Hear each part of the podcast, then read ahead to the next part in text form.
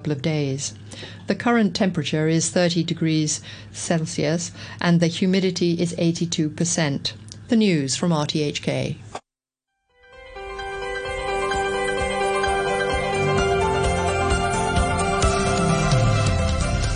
Good morning and welcome to Back Chat. I'm Jenny Lam and my co-presenter today is Janice Wong. Good morning, Janice. Good morning. On today's program, we discuss fertility rates this comes as the Family Planning Association of Hong Kong's survey released yesterday found that 43.2% of the women it sampled were childless, more than double the figures five years ago. The organization also noted that financial incentives, employer support, and quality of education remain major decision making factors. And while fertility rates are plummeting, the city's population rose by 152,000 or 2.3% compared to the same period last year, an increase partly attributed to the reopening of the borders. So what has led to these trends? How does Hong Kong compare to the rest of the world? And what can be done to motivate couples to have children? After 9.45, we will look at the Consumer Council's findings on the stretchiness of women's yoga pants. So let us know what you think. You can leave us a message here on our Facebook page, email us at backchat at rthk.hk, or give us a call on 233 266. So joining us this morning, we have Dr. Mona Lam, who's the Executive Director of the Family Planning Association. Hi, good, morning, Dr. Lam. Good and morning. also with us is Professor Paul Yip. He's a chair professor and specializes in population health at the Department of Social Work and Social Administration at the University of Hong Kong. Good morning, Professor Yip. Good morning. Good Morning. So uh, let's go to you first, Dr. Lam. Tell us about the major findings that you have in your survey and what are the most surprising parts for you? Well, the survey is the Family Planning Knowledge, Attitude and Practice uh, survey uh, that we have conducted in last year, 2022. And uh, the most alarming um, finding was that uh, we found um, there is an increasing number of women that they are childless. Actually, the uh, proportion is doubled compared to our survey five years ago. And um, in fact, we have other interesting findings. Besides mm, more people, they are childless. In fact, we found um, more women, they want to get pregnant.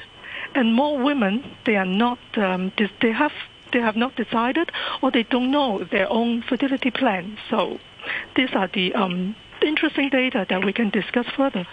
Right. Um, is it surprising? I mean, we've had a pandemic. We've we've had sort of rather disturbing time here in Hong Kong back in 2019. Is it surprising? Um, during the COVID pandemic, I think uh, um, there will be financial uh, instability within the family, um, quite chaotic childcare, and also and also it affects our health status. That's why, like, um, planning for marriage, planning for um, uh, childbirth would be delayed, and that's why maybe after the pandemic, people are getting more prepared to having children again. Professor Yip, what do you think the long-term implications are of these findings? Well, I think what we have seen it is a continuous and um, consistent declining of the fertility rate among the married women. I think based on our family planning survey, I think in uh, 20 years ago, I think our uh, actual parity is about 1.47, and now it has gone down to about 0.9. And then we will expect, I mean, the trend will continue. I think uh, because of this extra low fertility rate, and then that will have a substantial impact, I think, to the population development in Hong Kong, and then we will see the aging situation will become more acute than before, and I think that is uh, the situation. Uh, can you elaborate? What do you mean by 0.9 parity? What do you mean Uh, by that? 0.9, because I think in order for a population to be able to replace itself, I think uh, each woman, uh, I think they need to produce about 2.1 babies. I mean to replace the population. One is to replace a mother, the other is to replace a father. But now what we have now is as only about 0.9, and actually the total fertility rate for the whole population in Hong Kong is even lower. We are talking 0.7. So we are really talking about we just do not have have enough babies having to replace the population, and that's why we have such an acute uh, aging situation. Right, and, and Professor Yip, how how does Hong Kong compare? I mean, um, its uh, fertility rate has been falling for some time, um, but it's not alone, right? I mean, there are other places that that's experiencing the same true. problem. I mean, uh, what we see, um, uh, most of the high income, especially the Asia societies, I think when we see in Taiwan, in Singapore, I think in South Korea, in Japan, we all have such a low fertility rate. I mean, so what we call we are fell into this fertility trap. I mean that we might not have the ability, I think, to get out of the trap. I mean, to not only we are not talking about to go back to the 2.1 replacement level. I mean, if there's any chance of of rebound. I mean, we see the chance is very slim now. But what happened in Hong Kong, because I think it's the speed of reduction and then the magnitude of the reduction, it is the lowest, I mean, uh, among all this society. So that's why it makes our situation, I think, even more acute, I think, than others. Uh, Professor Yip, I mean, here in China, what we don't have a problem with is a lack of people. In fact, the latest uh, Census and Statistics Department figures show that our population is now um, 4.4, uh, 7.49 million. Um, and actually, uh, most of it comes from the border reopening. So, you know, when you when you talk about replacing the population, we have lots of people coming in from mainland China, and presumably they will bring their young children as well. Doesn't that kind of solve the problem? Well, uh, yes and no. I mean, in terms of the numbers, I mean, we might be able, I think, to maintain a level which uh, uh, can offset, I think, the reduction due to the natural reduction, right? Because now we have more death than birth in Hong Kong now. However, I think in terms of the population development, it's not only the size it matters. I think the composition it matters too. I think what we really want is that those people who decide to reside in Hong Kong, I think they will. I think they will be happy to stay in Hong Kong, and also I think it is the interact the, the interactive between the local and the new migrants is also will become another concern. I think what we really want to do is this, this new migrant they come to Hong Kong. I think they can be settled well and they think they can be well received by the local and such that we will build a better or uh, more harmonious society. But if there is all the increase is from the migrants, I think that will create some sort of sentiment, I think, among the locals. I mean, what we see in Singapore, in other countries, I mean, they are having this uh, problem. When there is too many migrants coming in, I think, to go into the population, and then if our capacity, I mean, doesn't absorb them well, or we do not provide a good support for them, I think, to assimilate to the local local community, I think then the, then the problem will emerge. Okay, um, joining us now we have a listener, Tony, who's on the line. Tony, hi, how are you? Hi, good morning, everyone. Morning. I'm Yeah, Tony. please share your thoughts. Okay, yeah. Uh, good morning, Dr. Lam and Dr. Yip. Uh, so I'm a I'm a father of three. I have three uh, children. Uh, the uh, oldest one is four year old, and then there are two one uh, and a half year old uh, twin girls. So I um, I um, yeah, I think that uh, the fertility rate is a big problem in Hong Kong, and um, as a father, I, I think there are uh, three main issues.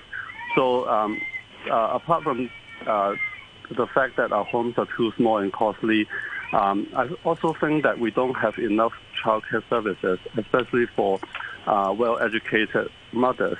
Um, so I think nowadays many um, if you are a well-educated mother, you probably many have already decided not to have children or not uh, get married because uh, if they uh, like my like my wife, if they have uh, children, then they need to probably need to give up their career or they le- need to leave their children with uh, the, the grandparents or, or the domestic helpers. Um, I know that in some foreign countries they do have a lot of um, childcare, full-day childcare places, so it makes it more uh, friendly for um, well-educated, like middle-class professional mothers to um, to uh, give birth to kids and then uh, get back to the um, job market very quickly. Also, I think education in Hong Kong is getting uh, more and more competitive and expensive. It could cost people um, like seven thousand to uh, ten thousand dollars a month to uh, go to a full full day um, kindergarten, and also there are lots of um, lots of classes for young children to, to win certificates and achievements so that they can go to good primary schools. So I think that when when we talk about fertility rates in Hong Kong, a lot of politicians, officials talk about tax allowance and oh, we already support a kindergarten education. But are also these uh, three big problems that we do need to need to deal with. This, um, so I'm not sure if the uh, if our officials fully understand the um, yeah the the magnitude of the problem in Hong Kong. Okay, Yeah. so expensive and small homes, expensive education, and a lack of childcare. Mona Lam, what do you think?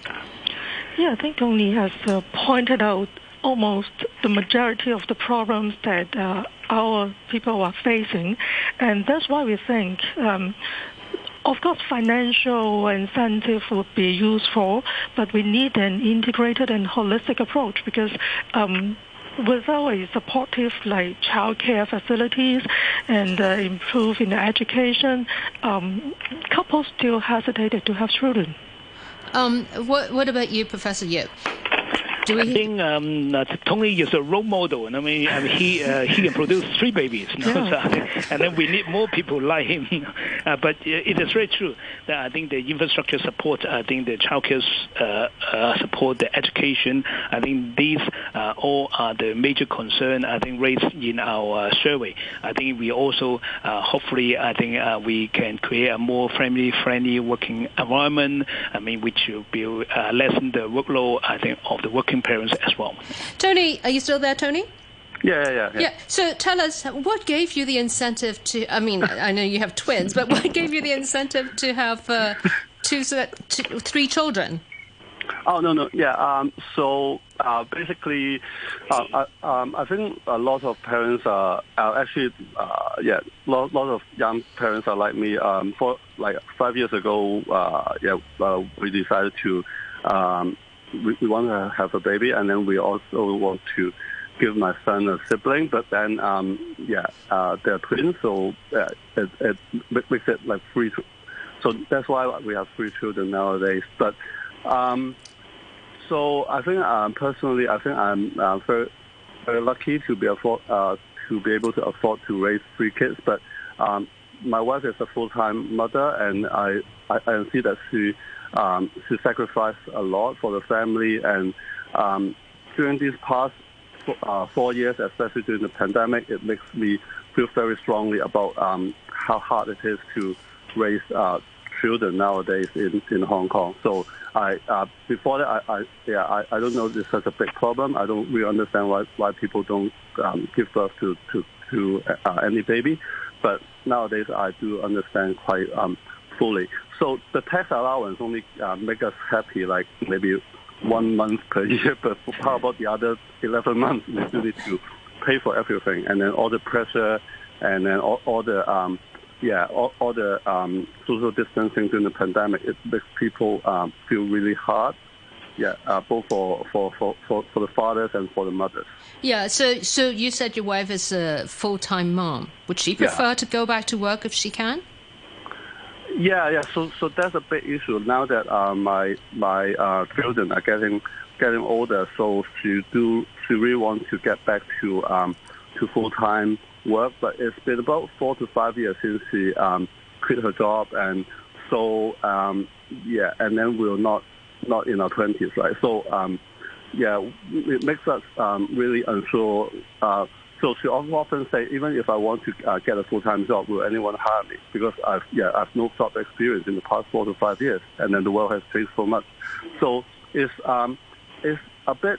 Mm, you can say that it's it's a personal choice, right? She quit her job um, voluntarily five years ago, but um, is this she has a master's degree and she's very well educated and a smart woman, but it's sort of unfair.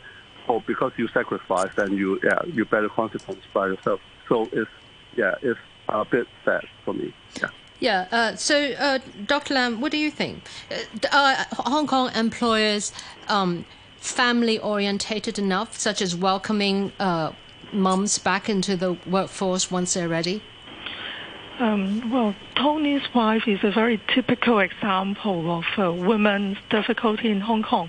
Um, women's situation is quite difficult. Like we, we, um, especially for those who have a higher education, so you spend time studying, then you find a job, and you want to achieve your um, career um, goal, and then by the time when you um, want to get pregnant and maybe a little bit late, or you sacrifice your career and then you have uh, your your family first.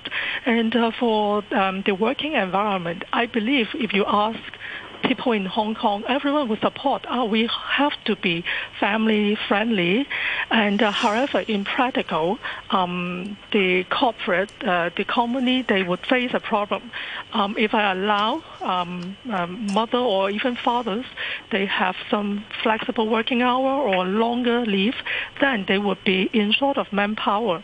That's why I think in general, the whole society should be being supported, um, not only the parents but also the corporate, they will need some support so that they can implement different policies to support their staff to like having more children. Yeah, Professor Yip, what do you think? Hong Kong um, employers need to be more family orientated? Well, I think it is this uh, mindset. I think in Hong Kong, I mean, we always have the longest working hours, and then I think it is uh, sometimes I think the mindset I mean need to be changed, and also I think it would be good. I think if we have some sort of policy, I think uh, the government policy support. I think how um, uh, to make um, our uh, uh, professional or working women. I mean, they are more willing. I think to have babies. At this moment, I think the Hong Kong women. I think think they really sometimes they have to make hard choices whether they pursue their their professional career or they have a family formation. I mean, but why in some other country? I mean, they do not have to make a choice. I mean, they can have a family at the same time. I mean, they can have their professional development as well. So I think it, is, uh, especially we are talking about the Z generation now. I mean, they're looking for uh, uh, the, their um, uh, their own choices. They want to have a more inclusive, I think, lifestyle or um, I mean that is the thing we need to change. I mean the employer have to change, I mean the policy have to change, I mean some sort of the working practices I think need to be changed too. Tony, are you still there? Yeah. Hi, Tony. So, if if your wife is to return to work, I mean, your children, you you said one is four, and then you have younger twins, right? Yes. Yeah. Yeah. Tell tell us what level of childcare do you think you need? Um, I, um, I, um, I, I mean, well, I mean, nowadays I, I know um, there are some childcare services, but they are under social welfare. So there's the impression that you, you, you need to be, if you're a middle class family, or if you, yeah, you might get the, um, you might not have that uh, much high chance to get into those childcare services. I, I think that um, if my wife goes back to work, then uh, I, I do have a domestic helper at home, and she's very good at taking care of my, my twins. But uh, my boy is quite dependent on the mother. So if my if my wife is to get back to full time work, then um, I think that I will need to spend um, more money and to find a, like some kind of like tutorial center um, for someone professional to take care of him uh, the whole afternoon. So it could be quite difficult for me um, financially and also for the boy as well because uh, he's grown up um, yeah, being taken care of her um, of his mother all, uh, all day. So uh, I am I I'm not sure. I, I think we um, ideally I, I think we do need more um, affordable and professional kind of like uh, tutorial centers in Hong Kong, especially for uh, middle middle class uh, parents like us. Um, yeah, because I think that even if I can find like a half day tutorial center for my for my son, it would be super expensive. Yes. So uh, yeah, yeah. Yes. So it's a big dilemma. Well. Thank you very much, Tony. Thank you very much, Professor well, Yip. Uh, what do you, what would you consider to be an acceptable level of child support in order for to support families like Tony's? Well, I mean, at this moment, we are talking about the government subsidized scheme. There's only uh, t- uh, 2,000, I mean, to be offered in the in the market, and then we have 30,000 births each year. So I think it is definitely is not enough.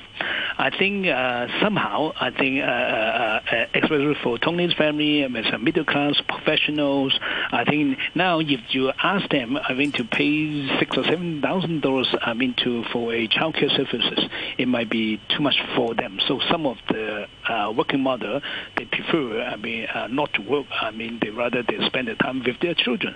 So I thought, I think, I mean, if we can make the childcare more affordable and more accessible, I think they definitely, I think it will, uh, I think, release a lot of human capital. I mean, from this working, from this from these parents, I mean, who might be tied down by their by their newborns.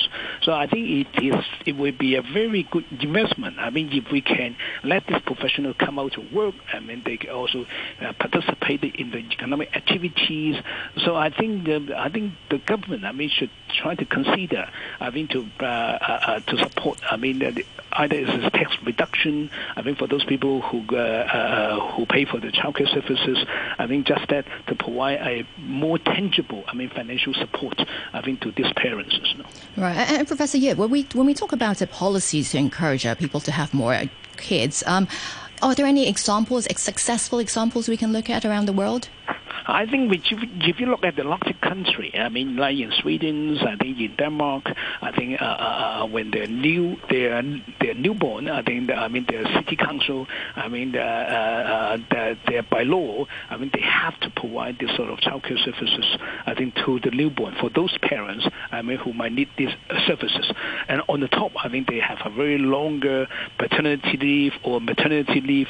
I mean just to uh, help the parents. I mean, I mean uh, they do not have to make a choices. I mean, uh, uh, uh that I, uh, I, I not to work or, and and then to stay at home. No? But since if you if you make it more flexible enough, I mean that the parents I mean can pursue this family formation and then the career development uh, together. But of course, it is not cheap. I mean, uh, the government they do pay in a lot of of resources, I mean, to support that. And uh, that subsequently, I mean, you might have a higher tax rate, but it is really the the commitment, I mean, of the government. You know, how do we see this low fertility, and what should we do about it? And then you need to have a commitment, and then you have to put the the resources, I mean, to these people who can feel that they can, they are being supported. I mean, right. to do that. Okay. Okay, um, Dr. Mona Lam, another finding um, by the Family Planning Association survey is that there are actually more women who would like to have children, um, but they just don't seem to know where to seek fertility treatment exams. So tell us more about that.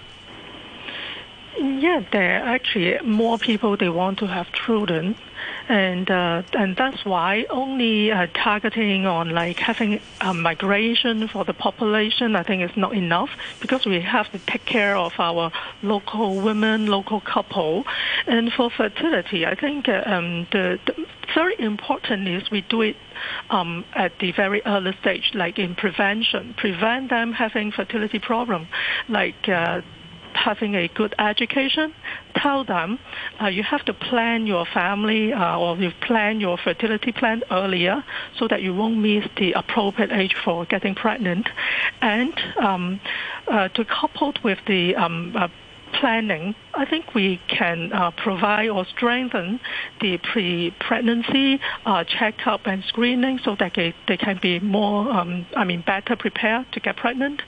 And there will be uh, some of the ladies, they have difficulty getting pregnant. Um, currently, they can seek help from both the public and also the uh, private sector for some service. Um, I think we can also um, like make the services more accessible and affordable so that uh, for those who need help, they won't be hesitated because of the um, like financial difficulty. Thank you very much for that thought. Um, and so, thank you very much, Dr. Mona Lam from the Planning um, Family Planning Association and Professor Yip uh, with the University of Hong Kong Department of Social Work. We're coming up to 9.30 and let's have a look at the weather. We'll have sunny periods and one or two showers today. It's very hot during the day. The maximum temperature will be around 33 degrees in urban areas and a couple of degrees higher in the new territories. Right now, the temperature is 30 degrees and the humidity is 83%. And here's with the news. The Family Planning Association is calling for a more holistic approach to child rearing after a survey it conducted found the number of child free couples in the city had doubled compared to five years ago. It said of the more than 1,500 married or cohabiting couples it polled last year, over 40% had actively chosen not to have children.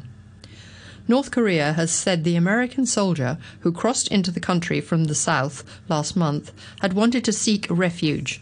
In Pyongyang's first comments on Travis King, state media said he'd harbored ill feelings against the US Army.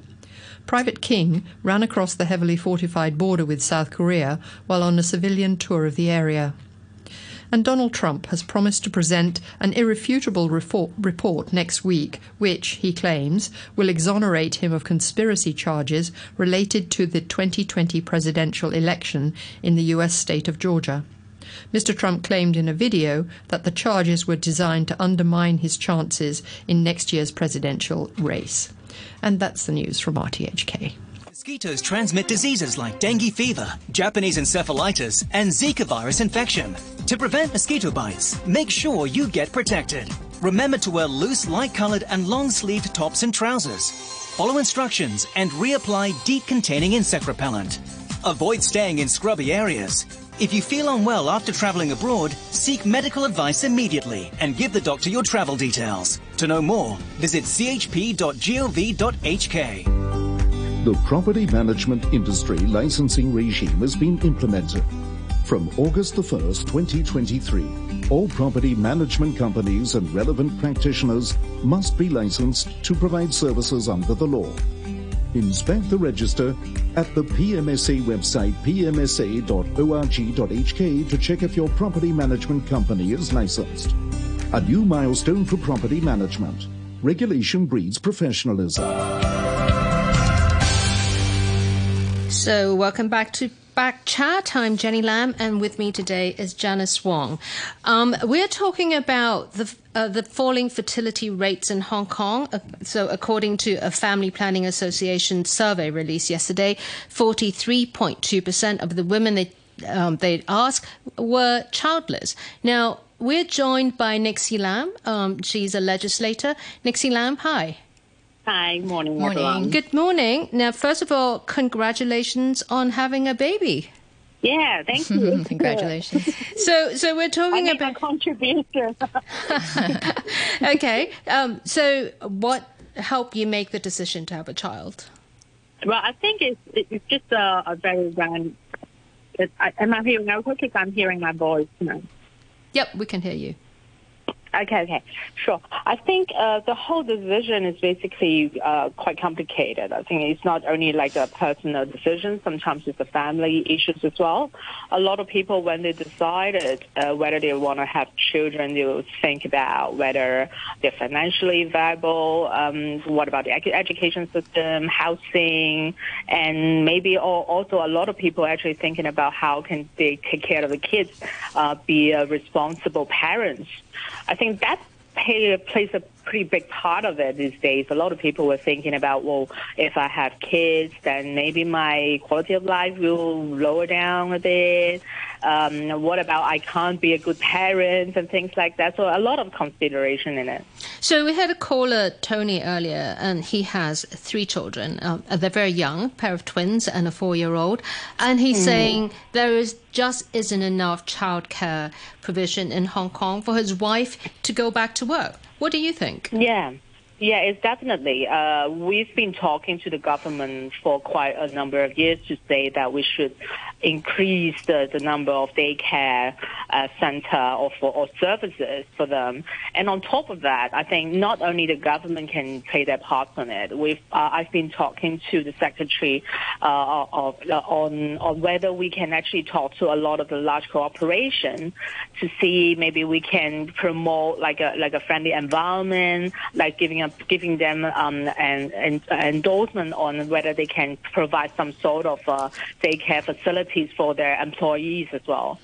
So I think that sort of thing is the whole environment to make parents to think, okay, if I want to be a parent, there will be a big so, uh, social safety net, not financially, but but the, the, the whole ambience that people will, will support you to have kids and and everything will be okay, that kind of thing. Right, and you, you said you've been talking about this issue about a lack of childcare for several years now. Mm. Um, has there been any progress made? I mean, will there be an update? I mean, in the uh, upcoming it, policy it, address, maybe? quite tough, uh, and financially, the, the investment for for the government will be quite uh, large as well. Um, if we are talking about asking the government to have uh, a daycare center in every district, I think that will be a big financial investment and, and, and a fixed cost for the government um, in, as a whole.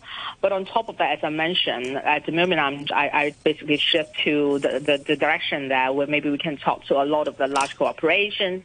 Like I've been talking to KMB, the bus company. They have a lot of staff that, and, and at the moment, there's still a lack of staff.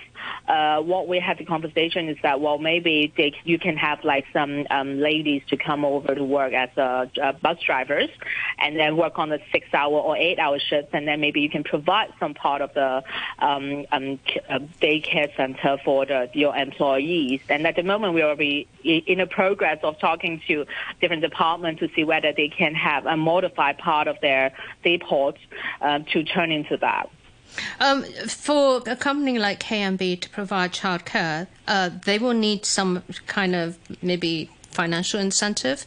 Um, what do you think would be appropriate to help companies I- like that? Well, I, I think um, I'm, I'm not actually thinking about the government paying uh, private companies to go into that. If you think about the large corporations, they have a chunk of money pour into marketing or CSR programs, they can only cut a percentage out from that and to see what, in, in, to what extent they can actually provide. We're not talking about infant uh, daycare center, that kind of intense uh, technical thing, but maybe we can provide, um, well, the, to have their kids uh, say between five to twelve to have uh, some some sort of like teachers there um, uh, to do some support as uh, and part of some uh, simple education and just just to ease off the, the pressures of having kids while they're at work and nobody taking care of the kids and the the women will be bound at home they can't go out to work and and those kind of things. So, so you're saying it's, it should be some kind of corporate responsibilities for company to Yes. to, to be to have family orientated um, policies. Um, yeah, I think a that's the whole environment thing. Uh, on top of that, also it, now no, nowadays uh, in Hong Kong, more and more mothers were willing to have breastfeeding, but at the same time, uh, since like the whole environment to support breastfeeding is not there, basically absent. Imagine if you like uh, after your paternity leave, you went back to work, and then you have to think about okay, um, uh, if I want to breastfeed, well, where I'm going to freeze the milk and everything like that. Since at the moment it's not so and so uh, like encouraged in Hong Kong, um, and we need to also think about whether we can provide that sort of environment. As I, uh, as I mentioned, it's basically a matter of faith, like people whether they can have the confidence uh, all around it.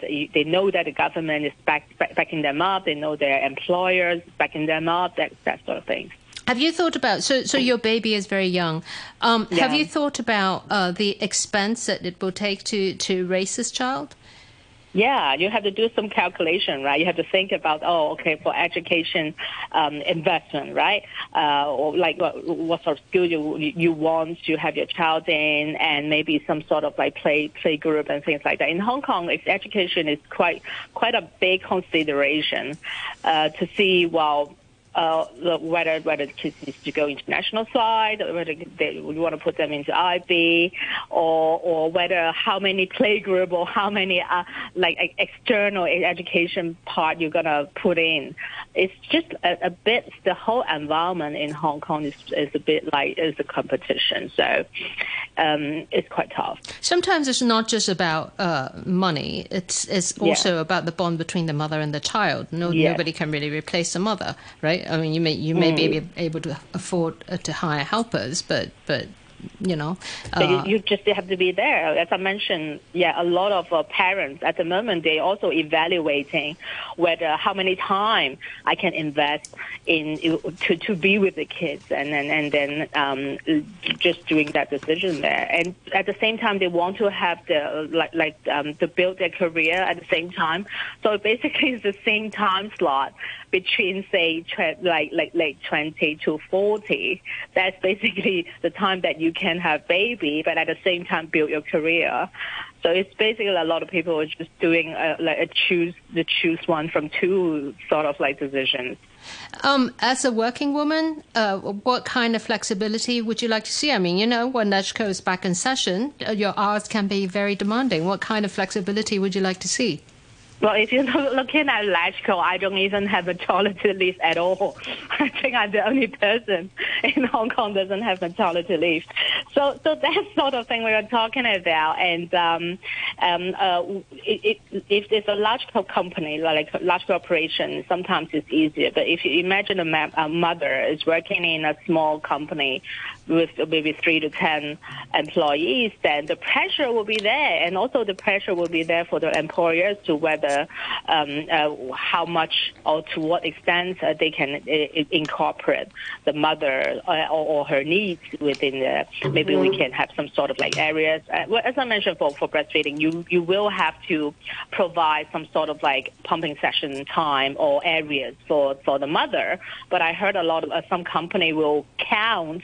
You have have to book a room and then they will count your time. They will time you how long you're staying in that room. I think that will be quite embarrassing for a mother. Right. I, I, know we've been talking about uh, the uh, the need for uh, more childcare support. I, I have a mm-hmm. caller here who uh, left a message, and uh, she's Polly. And uh, Polly says, "How about some sort of carer's leave?" At the moment. He, she says, uh, yeah. when I need to take my elderly mother and my baby to the doctors, I need to use up my annual leave. I think the government should have a carer's leave so that as long as you can provide a medical certificate, then you don't have to use up your annual leave. And uh, that uh, message is from Polly. So, Ms. Lam, what do you think? Yeah, I think at the moment we do have some carers leave for the father, but I think for the Hong Kong situation, a lot of people are also taking care of their family members, not only a one person or two person job. As, I'm, I'm just first hand experiencing that it's basically impossible. It, it, will be really tough for you to take care of the new, newborn for for yourself or only for two person to do a rotation.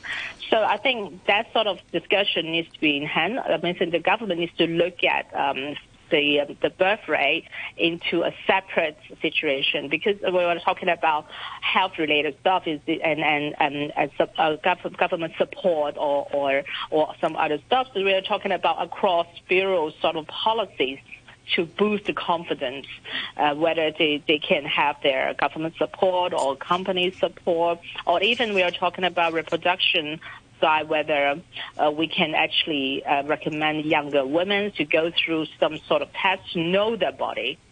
And, and, and do some early preparation to make sure that if they want they want to go on the path to have baby, they will need to, they would need to worry until later. They can plan earlier.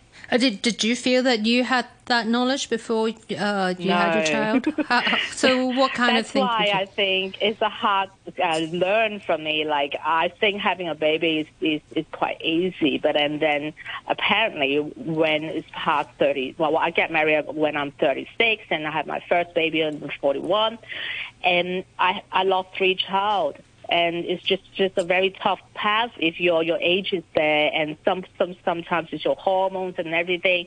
So if i would know my body in in my early 20s then i could do some adjustment earlier and or, or even go through ivf to earlier to freeze a better quality eggs or, or things like that. And it will be much easier for everyone.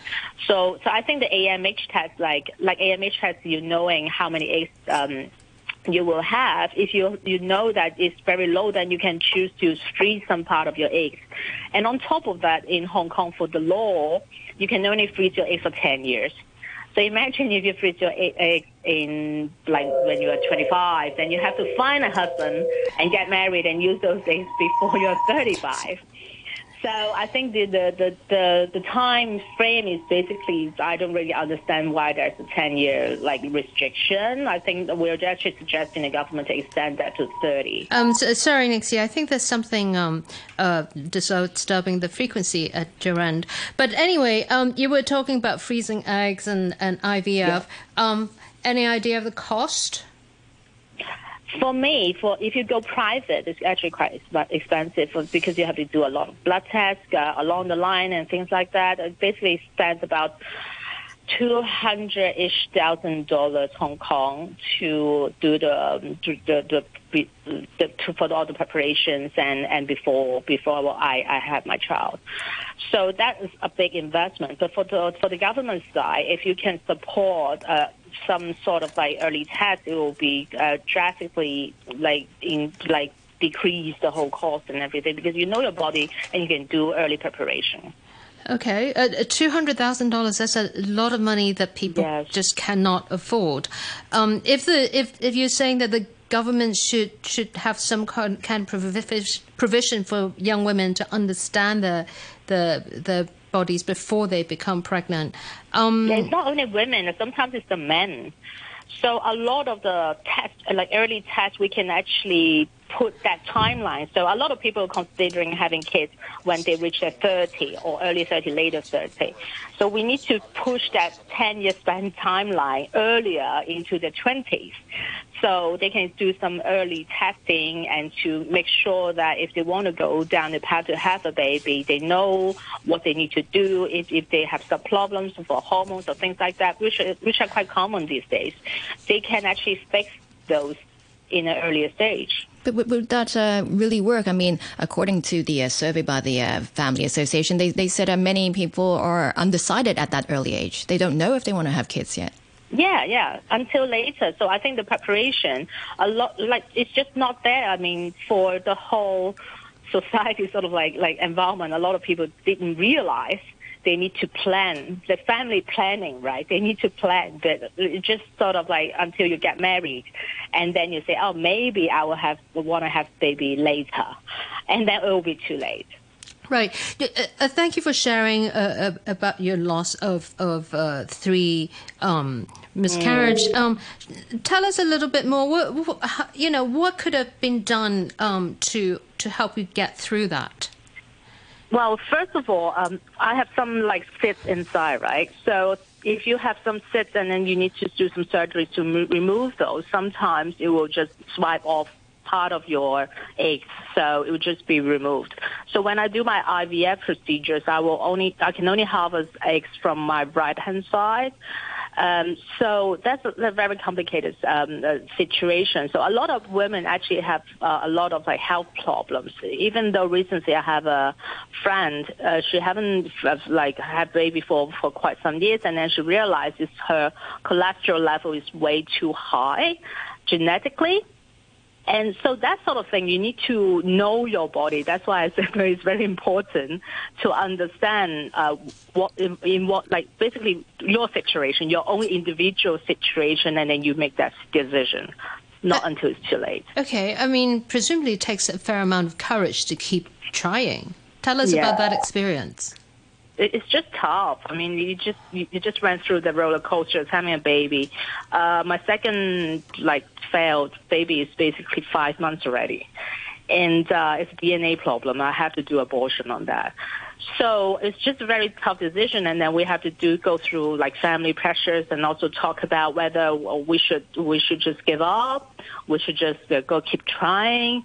And I'm actually already lucky because it's a first time uh, first time win for for the IVF. It's first time trial, and then I successfully have a baby. But a lot of people go through three, five, seven times and it's always a fail. So, uh, like, like even emotional support is also important on that. Um, so, what are the key considerations now, whether or not you're going to have a second baby? No, I'm not because I know my body situation. Uh, I still have my two cysts down there, so uh, it's quite complicated. Uh, so I'll just have one. So it's just a very individual decision. But as I mentioned, our Secretary of Health mentioned that in the electoral session to say that we shouldn't intervene the family's decision on whether they will have kids. But we are not talking about intervening. We're talking about supporting. If the uh, if if the couples are willing to have children, then what sort of support that we can, the government can provide, whether it's the health part, whether it's the family planning part, whether it's the emotional part, we need to think through which uh, department or which bureau can actually step in and help out and just boost their confidence over there. Are you going to be pushing for more childcare in LegCo? Yes, yes. I've been constantly talking. I actually, in fact, last week I've been talking to another secretary on on whether we can talk uh, do provide daycare and and like to talking about with with uh, working with some private companies to have some maybe um, like a CSR programs to run out on that. I, I, I don't mean just within the LegCo building. I mean within within yeah, yeah, the debate. I've been talking separately into some different companies and also talking to a lot of NGOs to see what sort of what are the current ideas and what what can we do and that is one of the things I really want to push through. Okay. Um, yeah. So another another finding of the Family Planning Association is that. Um, the the the low is a record low of women um, uh, ha- having children in Hong Kong is 0.9. Now, actually, mm. Hong Kong, according to World Bank data, is is at the, the, the very bottom of the fertility rate. Um, how do you the think? Lowest. like in the world. Yes, yes. Uh, do you feel that? I mean, you you carried your baby presumably through the uh, pandemic. Um, yeah. Do you think the pandemic made a difference to whether women are willing to um, become pregnant? I do think so. It's a it's a like sort of like pressure uh, like on them to like, like I went through the pandemic and you're constantly worrying about going out whether I will get infected. Uh, I actually, I got COVID when I'm four weeks pregnant. So um, it's just like re-worrying because you can't take any medicine. The only medicine you can take is paracetamol. So so um, I think a lot of uh, part of that might be one of the factors that um, they say, well, maybe we'll have our baby later. And like yeah, yeah. Okay, well, thank you very much, uh, Nixie Lam. Um, so Nixie is with the Legislative Council. Um, thank you very much for joining us this morning.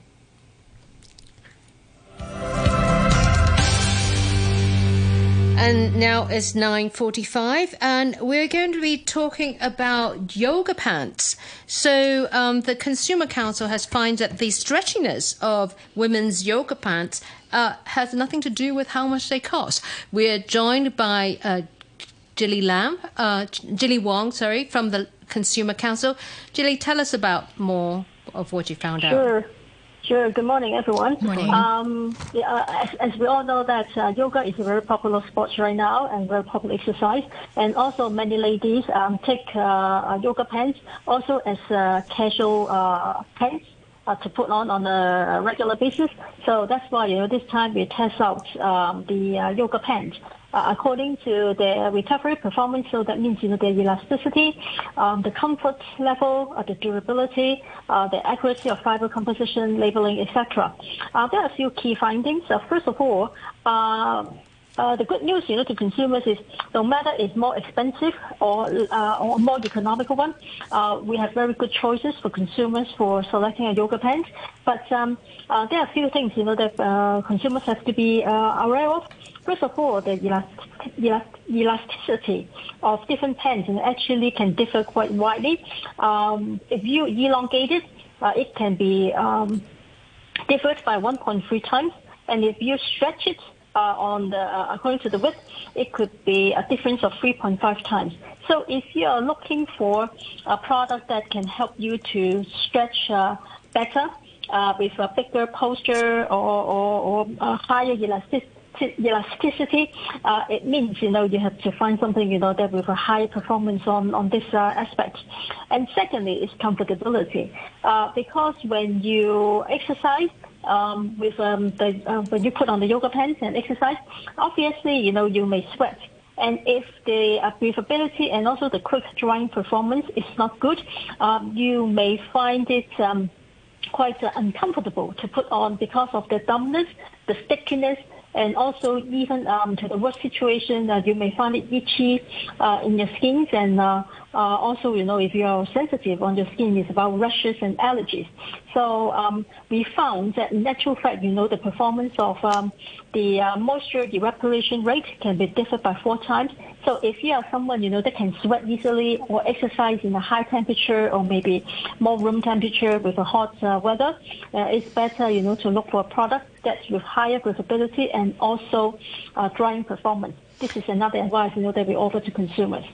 Yeah, uh, I'm I'm looking um, at your findings. Um, the price range of the pants that you tested are between $149 and $980. Um, now, presumably, yoga pants being so fashionable, um, whether they're durable, whether they are stretchy, uh, that's just one feature. People, it's fashion. People pay a lot of money to buy fashion. What What do you think?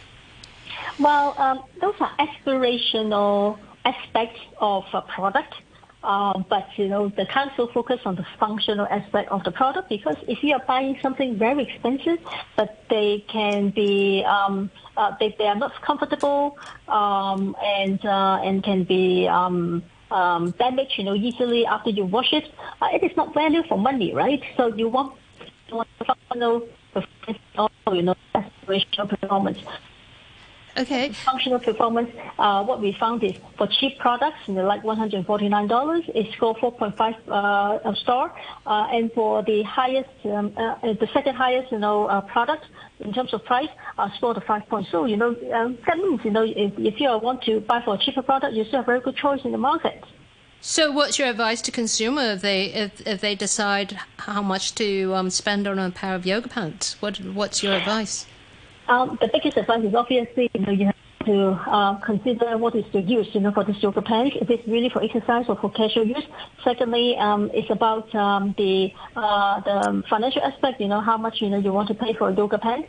And thirdly, apart from the aspirational preference, uh, it's better, you know, to be more rational to look into the functional performance as well, according to as I what I mentioned about the stretch stretchiness and also the breathability, the comfort level, and also um, whether it's durable or not. Uh, this time, you know, after we wash it 50 times we found some products um, they have uh, discolored and even de- detach, you know, um, the color. And um, for certain uh, items, you know, um, it can be um, easily um, um, worn out, you know, more easily as compared with the others. So uh, I think, you know, these are the more rational aspects of of uh, of, uh, of yoga pants, you know, that the consumer has to think of. Especially right now, we are promoting sustainable consumption. If you buy something, you know, just put it in the closet, you're creating waste in, and also wasting your money, but not, you know, using it properly. So this is advice, you know, that we offer to consumers. And also when you wash it, don't use heat, um, and also don't use the um, um, the, uh, the the the dryer, you know, to dry it because, you know, and also softener, you know, don't use softener because, you know, that will create um, uh, damages, you know, to your yoga pants and make it much less durable or even damages. So Right. these are the very few tips, you know, that we want to offer to Right. consumers when you think about buying yoga pants. Right, Ms. Wong. I, I just want to uh, go go into some detail about uh, your selection of the yoga pants. I mean, are they all made uh, of uh, natural material, or, or are some of them like do they use like recyclable material? Um, not all. In actual fact, you know, when we look into the uh, material by itself, uh, in most cases, what we found is they are made by nylon or polyester. So these kind of uh, fabrics, they are the breathability and also the drying performance in actual fact, you know, is better. But if you are looking for more more um, organic product like cotton fiber, um, their breathability and also the the quick drying performance is relatively is not that um, good as compared with the uh, polyester and nylon. Um, so that is something you know the consumer has to consider as well because everyone you know when you exercise, whether you sweat easily and also the conditions you know the environment that you having your exercise may differ. So um, you have to pick you know the product that uh, you think is right for you. And if you are supporting a sustainable consumption, probably you don't want to have more organic or more natural uh, fiber. But you know in this case, um, the quick drying and uh, performance you know probably will be not as good as the others. So this is one aspect you know you have to consider. Yeah, you, you, you mentioned that the moisture evaporation can uh, can be a four times difference between these these uh, different yoga pants.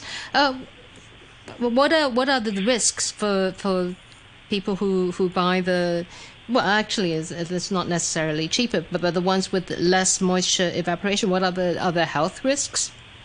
Uh, the major health risk is because the yoga pant sticks with the skin, right? It is not a loose pant. It is a very attached know, to skin.